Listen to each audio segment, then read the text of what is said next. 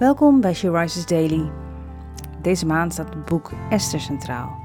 En vandaag luisteren we naar een overdenking van Judith Joosten.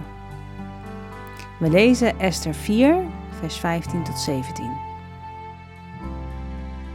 Toen liet Esther het volgende antwoord aan Mordechai geven. Roep alle Joden die in Susa wonen bij elkaar en vast voor mij. Eet niet en drink niet, overdag niet en s'nachts niet, drie dagen lang. Ook ik zal op die manier vasten met mijn dienaressen. En daarna zal ik naar de koning gaan, al is dat tegen de wet. Moet ik omkomen? Goed, dan zal ik omkomen. Mordechai ging weg en deed wat Esther hem had opgedragen. Gisteren hoorden we in de overdenking dat Mordechai bemoedigende woorden heeft gesproken. Dat helpt Esther om een besluit te nemen. Ze kiest ervoor om niet naar haar emoties van angst te luisteren, maar te doen wat juist is. Ze weet wel dat ze het alleen niet aan kan. En dus neemt ze twee besluiten. Ze gaat naar God toe door middel van bidden en vasten en ze vraagt hulp. Zoals we eerder al lazen, is God om hulp vragen het beste wat je kan doen. Hij heeft tenslotte alles in zijn hand.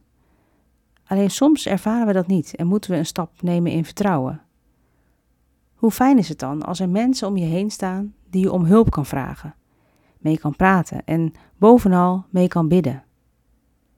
Uit ervaring kan ik zeggen dat het heel lastig kan zijn om anderen om hulp te vragen, maar als je die drempel overgaat, dan geeft het zoveel meer rust en moed. Maar je hoeft het niet alleen te doen. Wat doe jij als je in een situatie komt die je moeilijk vindt? Ga je alleen de strijd aan? Of kies je ervoor om anderen erbij te betrekken? Durf die stap eens te zetten. Ga naar iemand toe en praat. En bid samen. Want samen sta je sterker.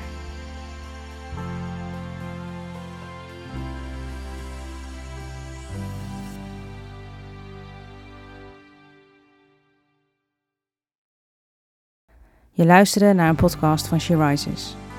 She Rises is een platform dat vrouwen wil bemoedigen en inspireren in hun relatie met God. We zijn ervan overtuigd dat het Gods verlangen is dat alle vrouwen over de hele wereld Hem leren kennen. Kijk op www.she-rises.nl voor meer informatie.